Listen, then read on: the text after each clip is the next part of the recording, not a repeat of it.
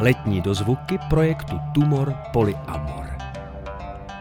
Téměř před rokem jsme začali zkoušet projekt o mnohočetné lásce a rozrůstající se nemoci Tumor Polyamor, který vznikl ve spolupráci A-Studia Rubín a skandinávské performační skupiny T.I.T.S.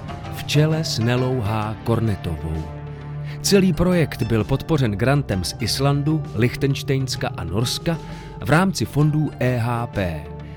A přestože máme premiéru dávno za sebou, vy si teď můžete poslechnout jednotlivé respondenty, kteří s týmem před začátkem vzniku inscenace mluvili o lásce, polyamorii, konsenzuální nemonogamii, ale také o rakovině a jejich metastázách a o tom, co dobrého nemoc do jejich života přinesla. Veronika je, jak sama říká, asistentka s rakem. A díky svému profilu i působení v organizaci Bellis ukazuje, že přestože je pacientka s metastatickou rakovinou, je možné mít radost ze života a dokonce pomáhat druhým. V rozhovoru se dozvíte, jaké události její onemocnění lemovaly a jak se vypořádala s fatální diagnózou. Veronika mluví také o tom, jak pro ní bylo důležité sebepřijetí a přijetí nemoci jako takové. Kdo jsi? Ahoj, moc vás zdravím. Já jsem Veronika a jsem pacientka s metastatickou rakovinou prsu. Co si vybavíš, když se řekne rakovina? Že přijdu o prsa. Nahmatala jsem si bulku. Nevěnovala jsem tomu takovou pozornost, ale když se to 3 měsíce pořád neměnilo a dokonce jsem měla pocit, že maličko vyrostla, tak jsem to začala hned řešit. Já mám metastatickou rakovinu prsu, ale mám ten v uvozovkách nejlepší typ nádoru. Nádor, který roste velice pomalu a velice dobře reaguje na léčbu. Během zhruba 3 týdnů od dne, kdy mě vyšetřili a zjistili, že ano, to je rakovina. Jsem do 3 týdnů věděla, že prostě je to nevyléčitelná rakovina, život ohrožující a bude mi muset být dána jiná léčba, než je standardně chemoterapie a ozařování. No, zhroutil se mi svět. Mám 8letého syna. To byly 3 dny pláče, bez jídla, jenom jsem ležela a říkala jsem, dožiju se toho, že půjde na 2. stupeň, půjde na střední školu, udělá maturitu, jak na to zareaguje manžel, opustí mě. Spousta otázek, co všechno s tou mojí rodinou ještě vlastně stihnu a co už vlastně stihnout nemusím. A potom už jsem prostě se soustředila na to, že se prostě nevzdám, že budu bojovat, že se svým způsobem s rakovinou, kterou ze svého těla nemůžu vypudit, smířím a že prostě budeme žít spolu. Ona nebude zabíjet mě a já nebudu zabíjet jí. Teďko to bude 22. ledna rok. Jaký je tvůj vztah s rakovinou? Úžasný. Moje rakovina dokonale reaguje na léčbu, kterou dostávám a k dnešnímu dni mám všechny nádory rozpadlé na jednotlivé buňky. Mám sice zizvené tkáně, ale momentálně mě neohrožuje na životě absolutně žádný nádor. Já když jsem onemocněla, tak jsem věděla ihned, že budu potřebovat někoho, koho nezatížím v rámci té rodiny tím svým stresem, svým strachem. Nechtěla jsem zatěžovat manžela, nechtěla jsem zatěžovat maminku, nechtěla jsem zatěžovat bratra. Věděla jsem, že nejlepší jako bude poradit se s lékařem a že bude potřeba zapracovat na tom vztahu, abych se mohla potom jako věnovat sama sobě a budovat si to svoje sebevědomí a tu odvahu toho čelit té léčbě a tomu onemocnění. Kdo jsou Bellisky.cz? Paní doktorka mě přemluvila, že určitě bych měla se jim ozvat, takže jsem začala s holkama chodit tady na ty edukace a tak jsem vlastně zapadla do té komunity a oni mě dostali asi z toho nejhoršího. Oni jsou ty, kdo mě podporují, kdo mě vyslechnou, když nemám zrovna třeba terapii s paní doktorkou. Našla jsem tam spoustu přátel i do života.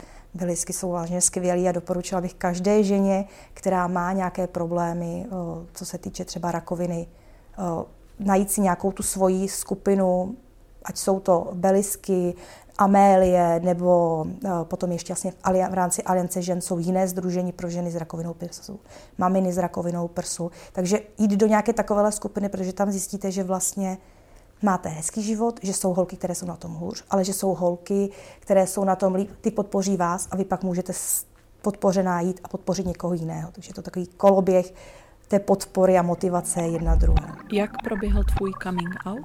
Když jsem šla na to první vyšetření, tak vlastně jsem ani netušila, jestli manžel mě doprovodí. Vztah zrovna procházel nějakou krizí a já jsem vlastně podstoupila vyšetření, mamograf, biopsii, rentgen a všechno v jednom dni. Už mi byl dán termín na onkologii. Takže když jsem po hodině a půl vyšla ven z nemocnice, v pláči jsem mu oznámila, že tedy mám rakovinu. Bylo mi vlastně den před první chemoterapií oznámeno, že pro mě to není vhodná léčba, že mám tedy metastatické onemocnění ve 4. stádiu, které je nevylečitelné a z největší pravděpodobností na to dřív nebo později vlastně umřu. A já jsem nebyla schopná to oznámit vůbec rodině. Měla jsem s sebou jenom tu brožurku, co je chemoterapie a jak se na ní připravit, a tu jsem mu teda jenom podala. Beze slov v pláči, že tedy je to tak, a brácha byl skvělej, obejmul mě, řekl mi, že nemám nic z ničeho strach, že to zvládnem a že mi budou maximálně jako k dispozici. Mé mamce to řekl teda manžel, protože mě stále tlačil do toho, že by bylo třeba jí to říct, a já jsem nevěděla jak a neměla jsem na to sílu ani odvahu. Říct to okolí, známým, přátelům pro mě nebyl problém, mluvit s tím o tom s kýmkoliv, kromě teda té nejbližší rodiny. To byl pro mě jako zásadní problém. A teď už jsme se dostali do roviny, že já používám černý humor a všichni už si na to zvykli a můžu mluvit s kýmkoliv, o čemkoliv. Tak ten vztah byl těsně před tou diagnózou rakoviny. Nefungoval tak, jak jsem byla zvyklá. Proč najednou ten manžel jakoby nechce moc být s námi doma, že mě má jako lidsky rád, ale už se mnou nechce žít. A to se v cyklech neustálých opakovalo stále dokola až do dne, kdy jsem vlastně na podzim zjistila, že mě manžel podvádí. V momentě, kdy já jsem myslela, že mu dávám prostor, aby našel on sám sebe a mohl být potom s námi, tak on vlastně našel někoho jiného. Neuměla jsem si představit život bez něj a zjistila jsem, že jsem stejně celou dobu potřebovala především sama sebe. A to oprostění od toho vztahu mi strašně pomohlo. A kde všichni čekali, že se mi ta léčba zhorší, jsem nemocná, ale z toho zhluku těch rakovinných buněk, z toho nádoru, se to rozpadlo, ta léčba zabrala tak, že ty jednotlivé spoje zpřetrhala a vlastně je to jenom o buňkách v tom těle momentálně. Takže mě vlastně to oprostění se od toho vztahu pomohlo víc, než bych já sama čekala. A vím, že teď sama zvládnu všechno, takže vlastně toho partnera už nepotřebuju k tomu, abych měla pocit toho, že jsem šťastná a že mám všechno, co potřebuju. Kdyby to pomohlo jedné ženě, to, že svůj příběh sdílím, tak je to pro mě to nejvíc, co jsem v životě dokázala.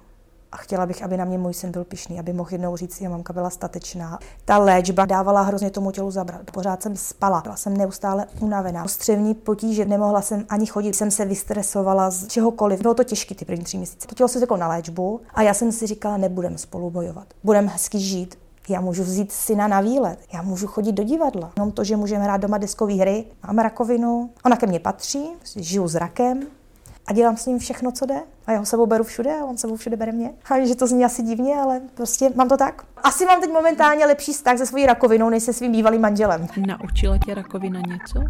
Nikdy jsem si neřekla, proč já. Já jsem byla hrozně šťastná, že nemocná jsem já a ne syn.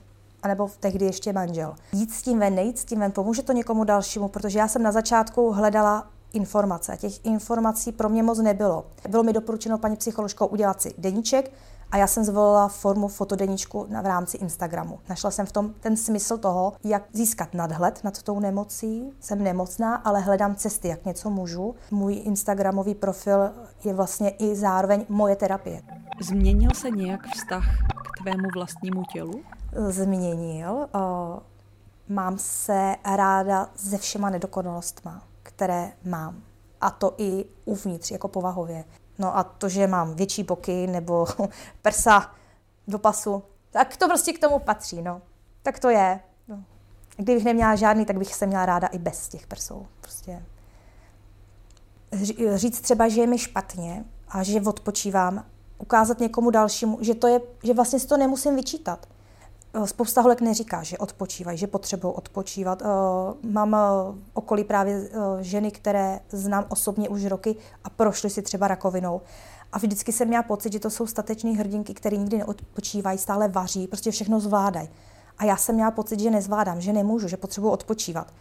A když jsem to řekla jakoby na tom Instagramu, prostě ležím, je mi špatně.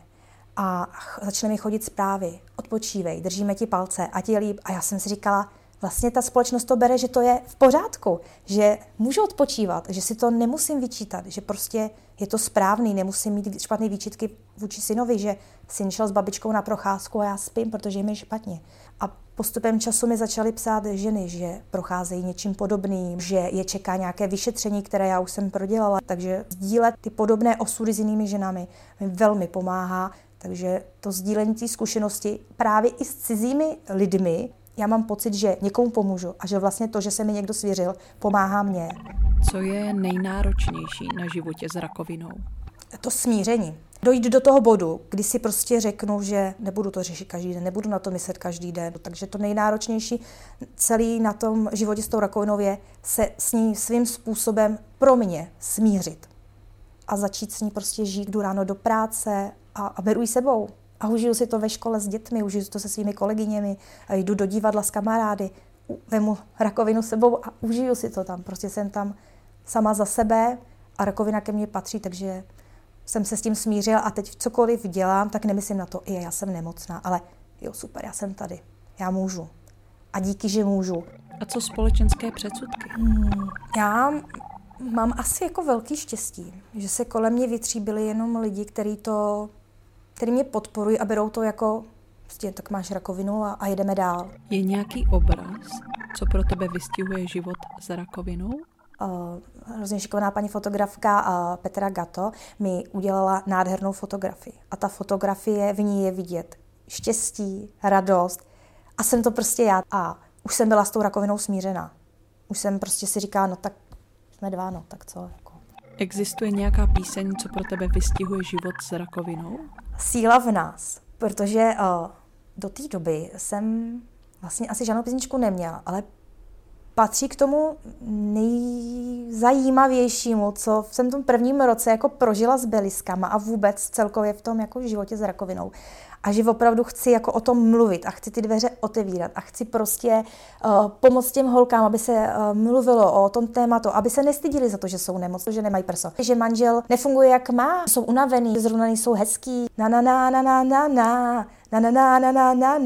prostě je to taková energická písnička, je skvělá. Já, jak jsem měla možnost vlastně účastnit se té přehlídky v Národní divadle, té benefiční přehlídky, tak jsme tam vlastně s tou zpěvačkou mohli společně zpívat. A já chci být energická a chci si jako ten život užívat, i když to má nějaké jako omezení, tak to je asi písnička, která se mi k tomu nejvíc hodí. Že prostě to, že jsme nemocní, nás nevyřazuje z toho kolektivu. Můžeme dělat vlastně všechno, co si dovolíme, a to sami můžou zdraví lidé, takže vlastně nejsme jiní, nejsme prašiví, že by se někdo musel bát. Já ze začátku, když jsem řekla, mám rakovinu, tak ty lidi nevěděli, jak se mnou mluvit, co mi na to říct, nebo plakali. A každá ta jejich reakce je pro mě jako OK, je to jejich reakce na to, že jsem nemocná. Ale za tou jejich reakcí přišla hnedka lítost. A já nepotřebuji, aby někdo litoval. Já potřebuji, aby někdo říct, tak jo, tak super, jsi nemocná, tak jdem na kafe, chceš o tom mluvit, nechceš o tom mluvit, jsem tady pro tebe. Ale ne tu lítost, ježiš, mě to je líto, mě to mrzí, to je asi jako jediný, že ta lítost u mě, v mém případě, nebyla jako potřeba. Že jsem naopak ocenila to, když zareagovali spontánně, ať to bylo jakkoliv, třeba i, a to jako umřeš, ale potom to skvělý, no tak když pro tebe budu moc něco udělat, nebo kdy budeš mít čas, nebo jo, přijďte s malým, lehneš si u nás, já uvařím a my si budeme s malým hrát. Chcem tě vídat, chcem s tebou trávit čas a nebáli se jako jakkoliv mi třeba i vnutit svoji pomoc. Tak jako to je hezký, to je to krásný, ale když přišlo něco jako ty jsi chudinka, tak většinou ty lidi z toho života postupně vymizeli.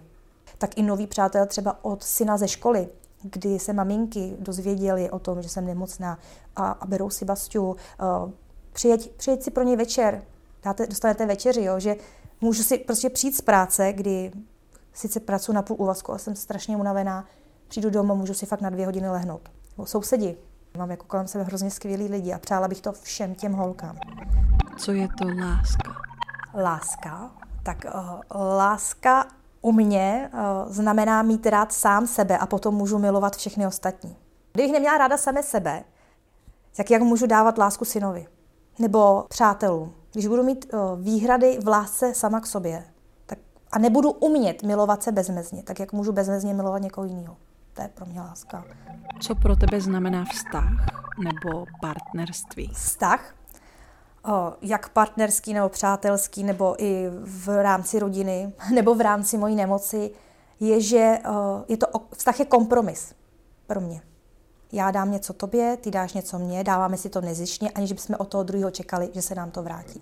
Co je největší vztahové klišé? Vnímám pohled na rodinu. Máma, táta a dítě.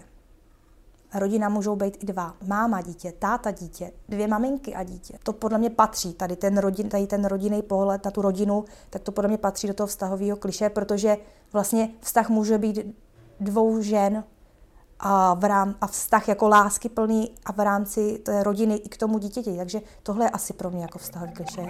Máš oblíbený love song? Jo, já miluju All of Me od Johnny Legend. Na na na na na na na na na na na na na na.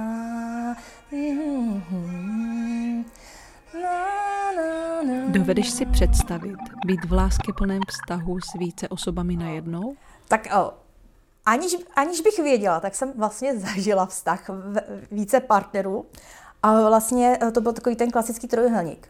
Já, manžel a jeho milenka. Nebo kamarádka, řekněme, protože manžel ji nebere jako milenku, brali jako kamarádku, teď je to jeho oficiální přítelkyně. A vzhledem k tomu, že jsem o tom dlouhou dobu nevěděla, tak samozřejmě to pro mě jako bylo těžké a odsuzuju to. Ale v případě, že neodsuzuju vztahy takovéhle. Určitě nemám problém s tím, kdyby někdo z mých přátel měl 3 partnerky, jo? Kamaráda, on bude mít 3 ženy, které o sobě vědí a jsou s tím OK. Proč ne? Jo, ale já asi osobně neumím si to představit. A už mám toho svýho raka a k tomu už ten jeden partner další stačí. Taky děkuji všem, že jste si poslechli můj příběh a přeju vám, abyste byli taky rádi, že něco můžete, abyste byli vděční, že můžete třeba jenom večer se k někomu přitulit, anebo jít ven a něco si užít.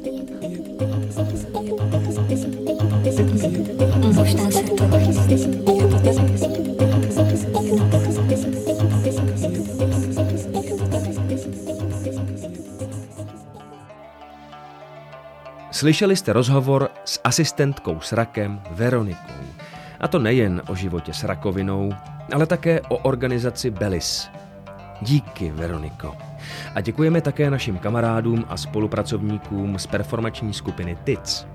Díky za podporu grantu z Islandu, Lichtenštejnska a Norska v rámci fondů EHP.